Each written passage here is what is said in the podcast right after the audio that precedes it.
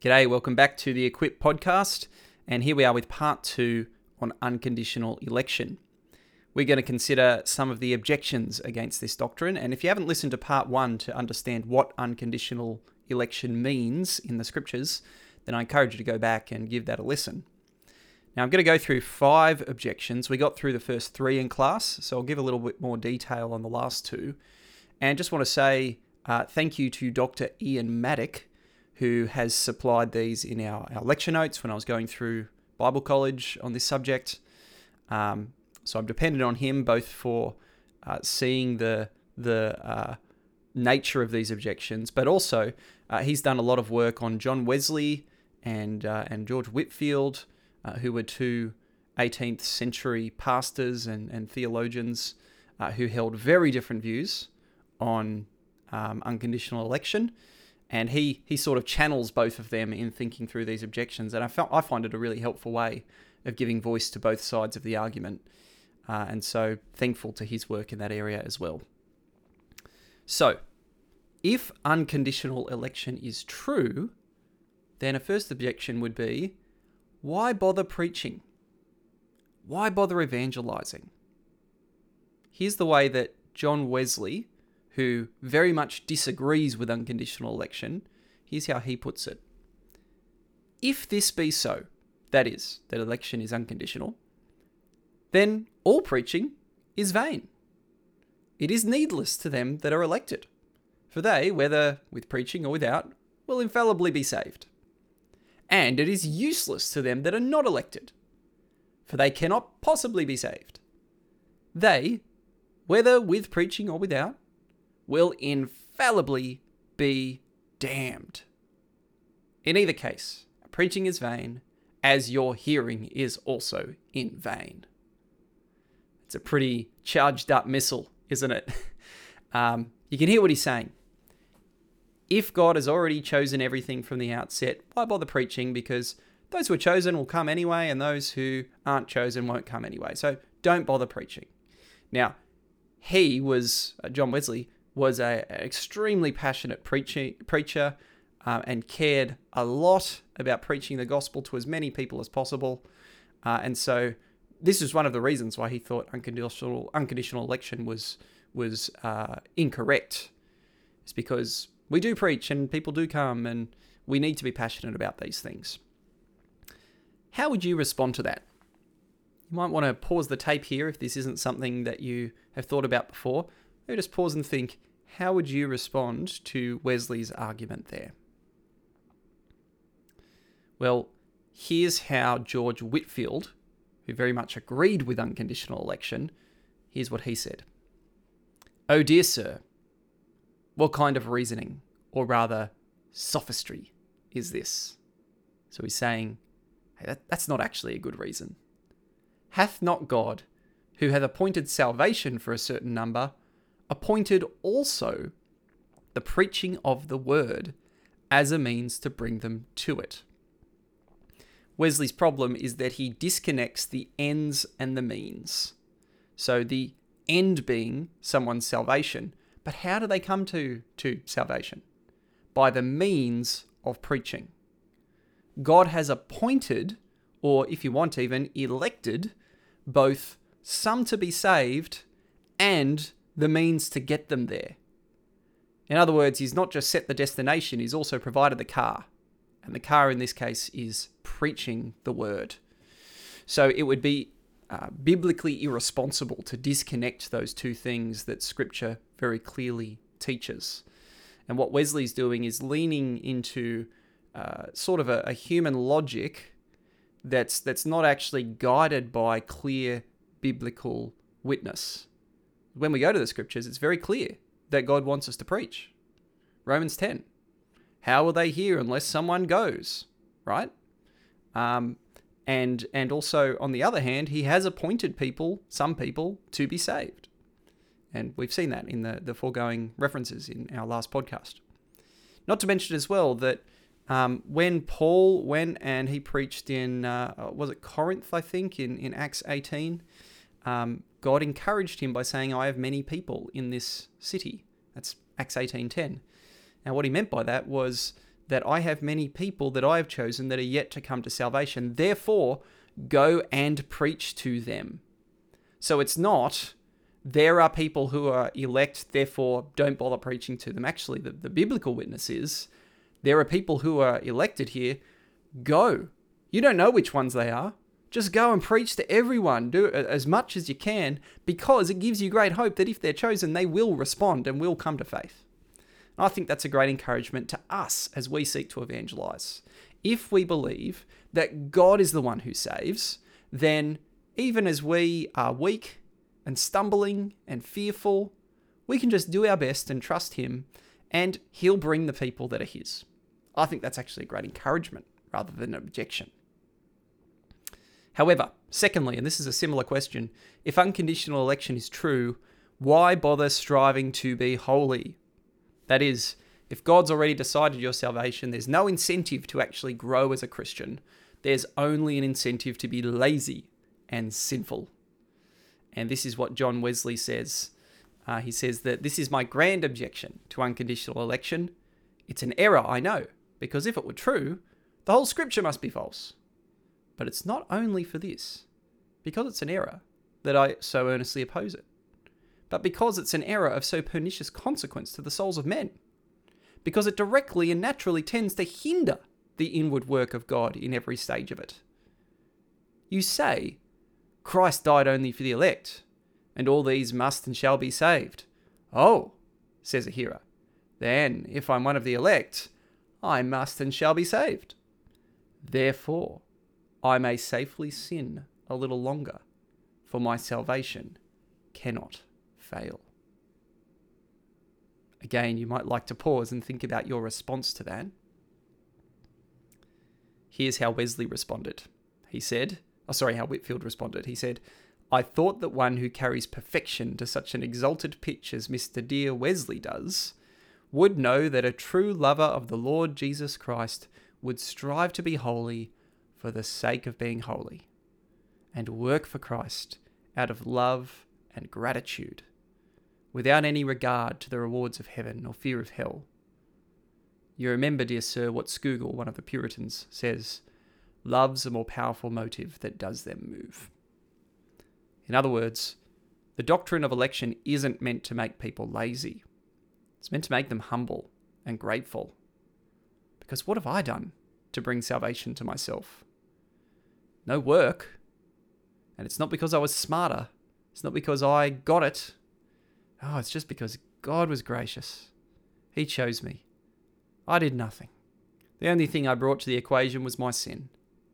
And so, because I'm so humbled by that and so grateful, of course I want to live the way God wants me to.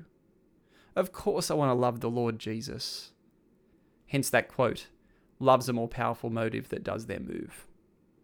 Now, someone who doesn't care about holiness probably hasn't really been elected.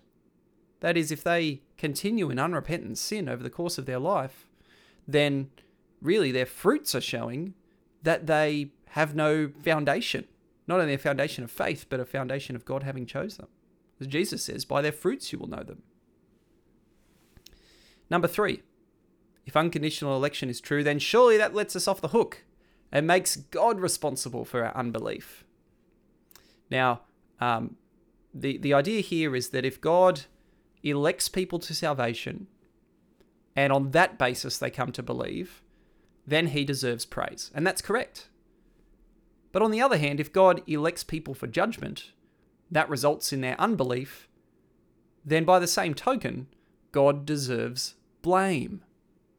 See, there's there's like a uh, what's the word I'm looking for here? A symmetry between the two. If God elects for salvation or judgment, that leads to belief or unbelief, then it leads to either praise or blame. And that means if someone is not believing, then God is to blame. However, Romans 9 deals with this question quite directly. From verse 19, you will say to me then, why does God still find fault? For who can resist his will? And this would actually be the perfect moment for Paul to say, uh, who can resist his will? Well, actually, you and me. We're the ones who, at the end of the day, have the final, decisive, ultimate decision about whether we're saved. But he doesn't say that because it's not actually our will that determines the matter. This is where Paul goes with it. Who can resist his will? Why does he find fault? Verse 20. But who are you, O man, to answer back to God? Will what is moulded say to its moulder, Why have you made me like this? Has the potter no right over the clay to make out of the same lump one vessel for honourable use and another for dishonourable use? What if God, desiring to show his wrath and to make known his power, has endured with much patience vessels of wrath prepared for destruction, in order to make known the riches of his glory for vessels of mercy, which he has prepared beforehand for glory, even us, whom he has called, not only from the Jews, but also from the Gentiles. God has the right to do as he wills with his creation. That's the big point here. And since he has that right, he prepares people for different destinies, right? He prepares some for honorable use, some for dishonorable use, uh, some for wrath, and some for mercy. But there is a bit of a, a nuanced difference between the two groups. See, in verse 22, those who are prepared for destruction are endured with patience. Whereas, on the other hand, those who are prepared for mercy or for glory, um, verse 24, are called. The nuanced difference is that in verse 22, God endures those prepared for destruction. So he's he's sort of, as it were, patiently putting up with, and it's it's there's sort of a a passive element there, an element of passing over them, not choosing them, not electing them, but enduring them in the meantime. Versus, on the other hand, those who are prepared for mercy and for glory, God actively chooses and calls them. So rather than being a symmetry between election for salvation and election for judgment, there's actually a difference. There's asymmetry. The elect are chosen or called for salvation, while the unsaved are endured until their judgment. They are passed over for salvation. So, what we see here is that um, uh, those elected to salvation and those not elected to salvation are actually treated differently, as it were. They're not chosen in the same way. And so it's not right to say some are elected for salvation, some elected for judgment. It's rather to say some are elected for salvation and some are not elected for salvation. They are passed over. There's another reason that um, these two things aren't quite symmetrical, and that's because if you come over to Romans 10, uh, it's clear that we are still genuinely held responsible for our, our choice we do make a choice to trust in Jesus. And yes, it is contingent on God having chosen or not chosen us, um, but we still do make a genuine choice. Um, J.I. Packer puts it this way God's sovereignty and man's responsibility are taught us side by side in the same Bible, sometimes indeed in the same text. And I would say, as in going from Romans 9 to Romans 10, where we read that everyone who believes in him will not be put to shame. Both are thus guaranteed to us by the same divine authority. Both, therefore, are true. It follows that they must be held together and not played off against each other. Man is a responsible, moral agent, though he is also divinely controlled.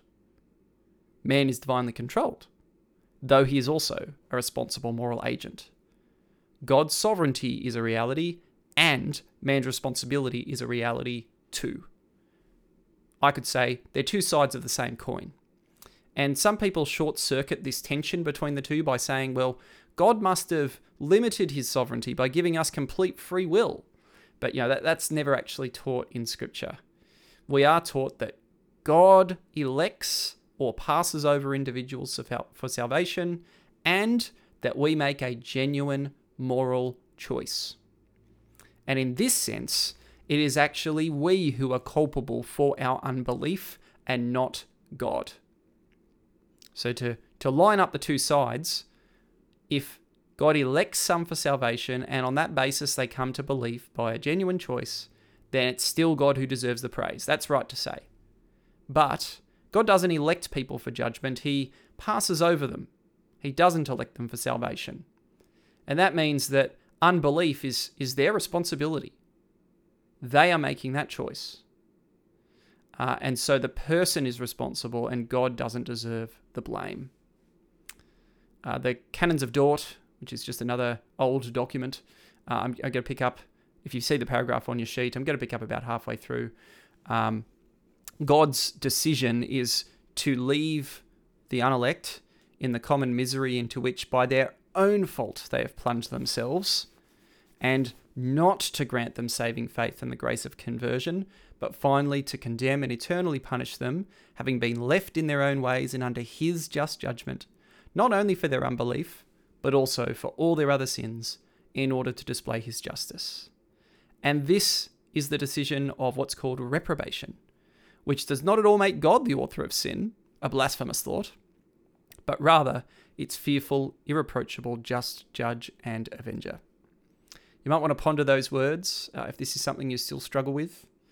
Um, but I think that uh, that that uh, the idea that we're left let off the hook and God's responsible for our unbelief is is not a biblically defensible one. Okay, number four. If unconditional election is true, then surely the God of Calvinism is guilty of unfairness. So that is, it represents God as this capricious, sort of mean spirited uh, divine being. Wesley puts it this way Unconditional election represents our blessed Lord as a hypocrite, a deceiver of the people, a man void of common sincerity. For it cannot be denied that he everywhere speaks as if he was willing that all men should be saved. Therefore, to say he was not willing that all men should be saved is to represent him as a mere hypocrite and dissembler. Unconditional election represents the most holy God as worse than the devil, as both more false, more cruel, and more unjust. More false because the devil, liar as he is, hath never said he willeth all men to be saved more unjust, because the devil cannot, if he would, be guilty of such injustice as you would ascribe to God when you say that God condemned millions of souls to everlasting fire prepared for the devil and his angels for continuing in sin, which, for want of that grace he will not give them, they cannot avoid. And more cruel, happy as he is, to doom his creatures, whether they will or no, to endless misery. Really challenging again, you might want to pause and just consider how would you respond to this? Here is how Whitefield responded. Surely Mr. Wesley will own God's justice in imputing Adam's sin to his posterity, and also that after Adam fell, and his posterity in him, that is, his children, God might justly have passed them all by without sending his own Son to be Saviour for anyone. Unless you heartily agree to both these points, you do not believe in original sin aright. If you do own them, then you must acknowledge the doctrine of election and reprobation, that is, God passing over people, to be highly just and reasonable. For if God might justly impute Adam's sin to all, and afterwards have passed by all, then he might justly pass by some. What Whitefield is saying here is, is two things. Firstly, that original sin means none of us deserve anything. So it doesn't make God cruel to to doom us to hell, as it were. Actually, that's just. It's entirely just for God to judge us. Uh, and then secondly, um, that we, as we said before, should marvel that God has chosen any, right? It's just for him to pass over all and not grant any grace to all, and yet he does to some. Um, and, and that actually represents God as abundantly merciful not a liar or unjust or cruel. Uh, the other thing to note here as well is that uh, Whitefield, oh, sorry, Wesley says at the end that God dooms his creatures whether they will or not to endless misery. That's his caricature of the reformed view of God. Um, however, the, the reformed position would say that all of those who will to come to Christ Jesus and trust in him do come, and they are welcomed by God. And those who do not will won't come, and they stand under God's judgment. I mean, that's just basic Bible, right? Um, but those who will are those chosen by God. And those not chosen by God will never will, as it were. they won't choose uh, to trust in Jesus, or at least not until their dying day. And you might remember the uh, little illustration we gave on Sunday that, you know, imagine walking through the gates of heaven, and on the front of the gate, over the archway, are the words, Whoever so wills may come. And so we say, I will, I will trust in Jesus, repent of my sin, and we enter into heaven. Praise God. But then we turn around and we look at the other side of the gate, and there across the, the other side of the archway is chosen before the foundation of the world. From our decision point, we make a, a sorry, from our point of view, we make a decision. We walk through the gates, we trust in the Lord Jesus, but then we find that we trust because he has first chosen us.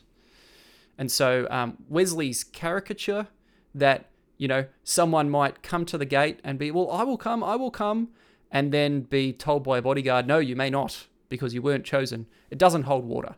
It's only those who will to come that, in fact, um, look back and see that they were chosen. Uh, it's only those who are chosen who will to come. One more thing to say as well, just around the will of God, because um, Wesley makes this point here that God says He is willing that all men be saved. And that's true. That is a that is an absolutely biblical thing to say. And and remember in Ezekiel we, we read recently that God is um, what is it? He he is not willing that anyone should perish, right? Um, now, what we should say is that God's will, as it's represented in Scripture, is a complex reality, and we should expect that.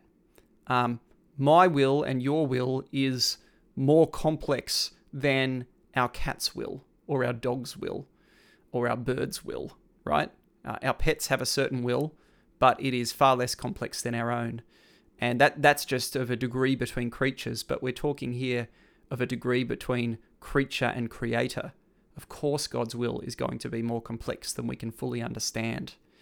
And so um, often theologians will talk about two categories of God's will in just a, a best attempt to describe what we're talking about, and they'll say there's the will of precept and the will of decree. The will of precept is his will as it has been revealed to us. So think about this as, as the sun shining down, here it is, and all can see. All right? The will of decree is, is more like the will hidden behind a cloud. Uh, it's it's uh, his, his sort of hidden purpose, his hidden plan behind all things. Um, and so um, I was trying to think: is there is there a maybe maybe with um, say parents and kids? This is not a perfect analogy, but you know, um, you might say in terms of your revealed will that um, you know I, I don't want to. My will is not to punish my kids, right? I want to see them happy. I want to see them fulfilled want to see them obedient, and I, I, just don't. It doesn't make me feel happy to to punish them, and so my will is not to punish my child, but but actually, in our heart of hearts, our bigger will is that we want to see our kids grow up and be good citizens and faithful followers of Jesus and respectful and kind people. We know we're going to need to discipline them at times, and so we've actually got sort of this this other will inside us that is bigger than um, what what might be on the surface. Imperfect analogy, but it just shows we can we can have two different wills operating at once, and God is the same uh, in some extent.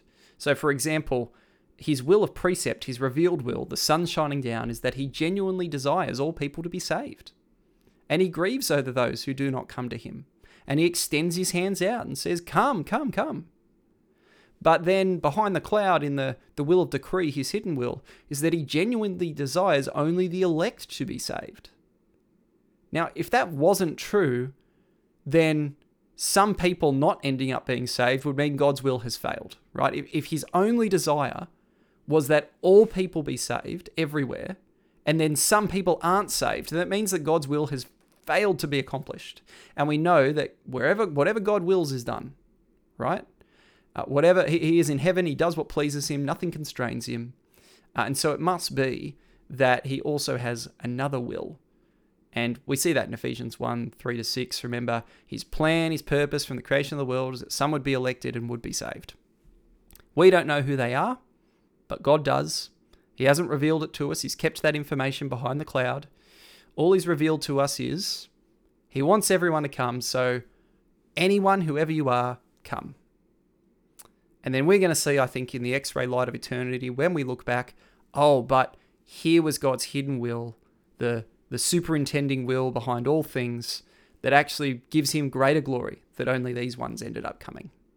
Hard to sit with, but I think that's what Scripture presents for us. One final objection to unconditional election.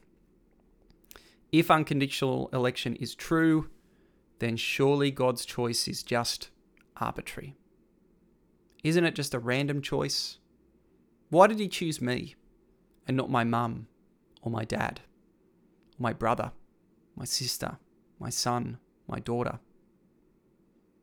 And the assumption behind this is if I can't understand the reason why God has done something, then it's arbitrary, perhaps even wrong. And we might have this idea that God simply just sort of looks out over his creation and goes eeny, meeny, miny, mo. Chooses some, doesn't choose other. But I think scripture paints another picture where, for example, in Isaiah 55, his ways are higher than our ways, his thoughts are higher than our thoughts. We can't expect to always know his reasons. It's also the fact that scripture hasn't revealed the answer to us, and because scripture is sufficient, then it's not necessary for us to know the answer.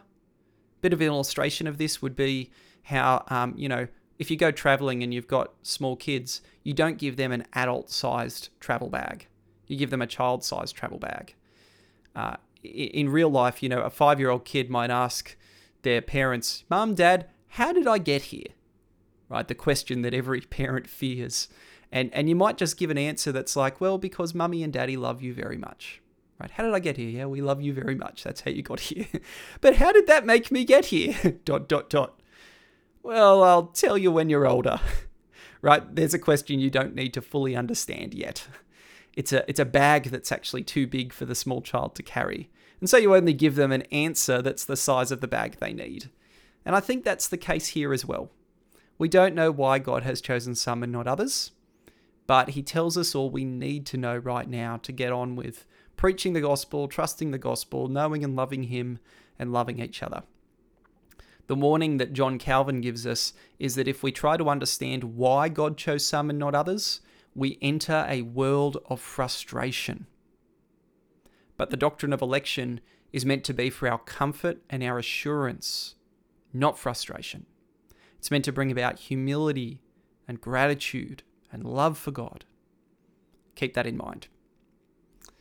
Also, just not to mention, the way that election is talked about in Scripture is never impersonal or detached. It's never talked about as arbitrary. It's always personal and relational. Right? Remember that that meaning of the word foreknow is is intimately knowing and choosing choosing someone. We have a God who predestines us in love and chooses us in Christ.